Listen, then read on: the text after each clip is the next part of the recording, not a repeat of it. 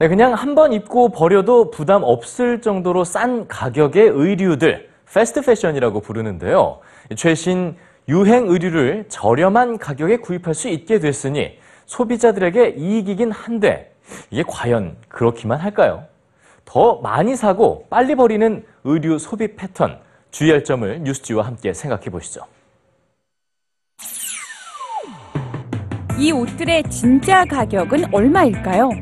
눈에 보이는 가격표가 소비자가 지불해야 할 비용의 전부일까요? 최신 디자인과 저렴한 가격을 무기로 세계를 휩쓸고 있는 패스트 패션 산업. 소비자들도 어느새 더 많이 사고 더 빨리 버리는 생활에 익숙해졌죠. 하지만 패스트 패션 브랜드가 내세우는 저렴한 가격 뒤엔 소비자가 볼 수 없는 막대한 비용이 숨겨져 있는데요. 면 1kg을 얻기 위해 필요한 2만 리터 이상의 물과 더 많은 면화를 얻기 위해 뿌리는 막대한 양의 살충제, 그리고 옷 제작 과정 전반에 쓰이는 수천 종류의 화학약품과 제3세계 아동과 여성의 값싼 노동력이 옷 한 벌을 얻기 위해 치러야 하는 비용이죠. 지구 환경과 누군가의 눈물을 대가로 만들어진 티셔츠 한 장.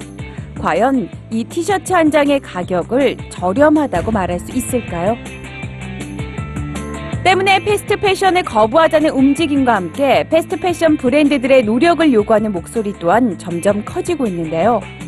소비자 개개인이 쉽게 패스트 패션 소비를 줄여나갈 수 있는 간단하고 실용적인 방법도 있죠. 옷 선택의 기준을 가격과 디자인이 아니라 얼마나 많이 입을 옷인지로 바꿔보는 겁니다. 30회가 그 기준이 됩니다. 30회 이상 입을 거라고 예상되는 옷은 구매하고 30회 이하라고 예상되는 옷은 구매하지 않는 거죠. 그리고 구입하려고 하는 옷의 진짜 가격을 계산해 봅니다.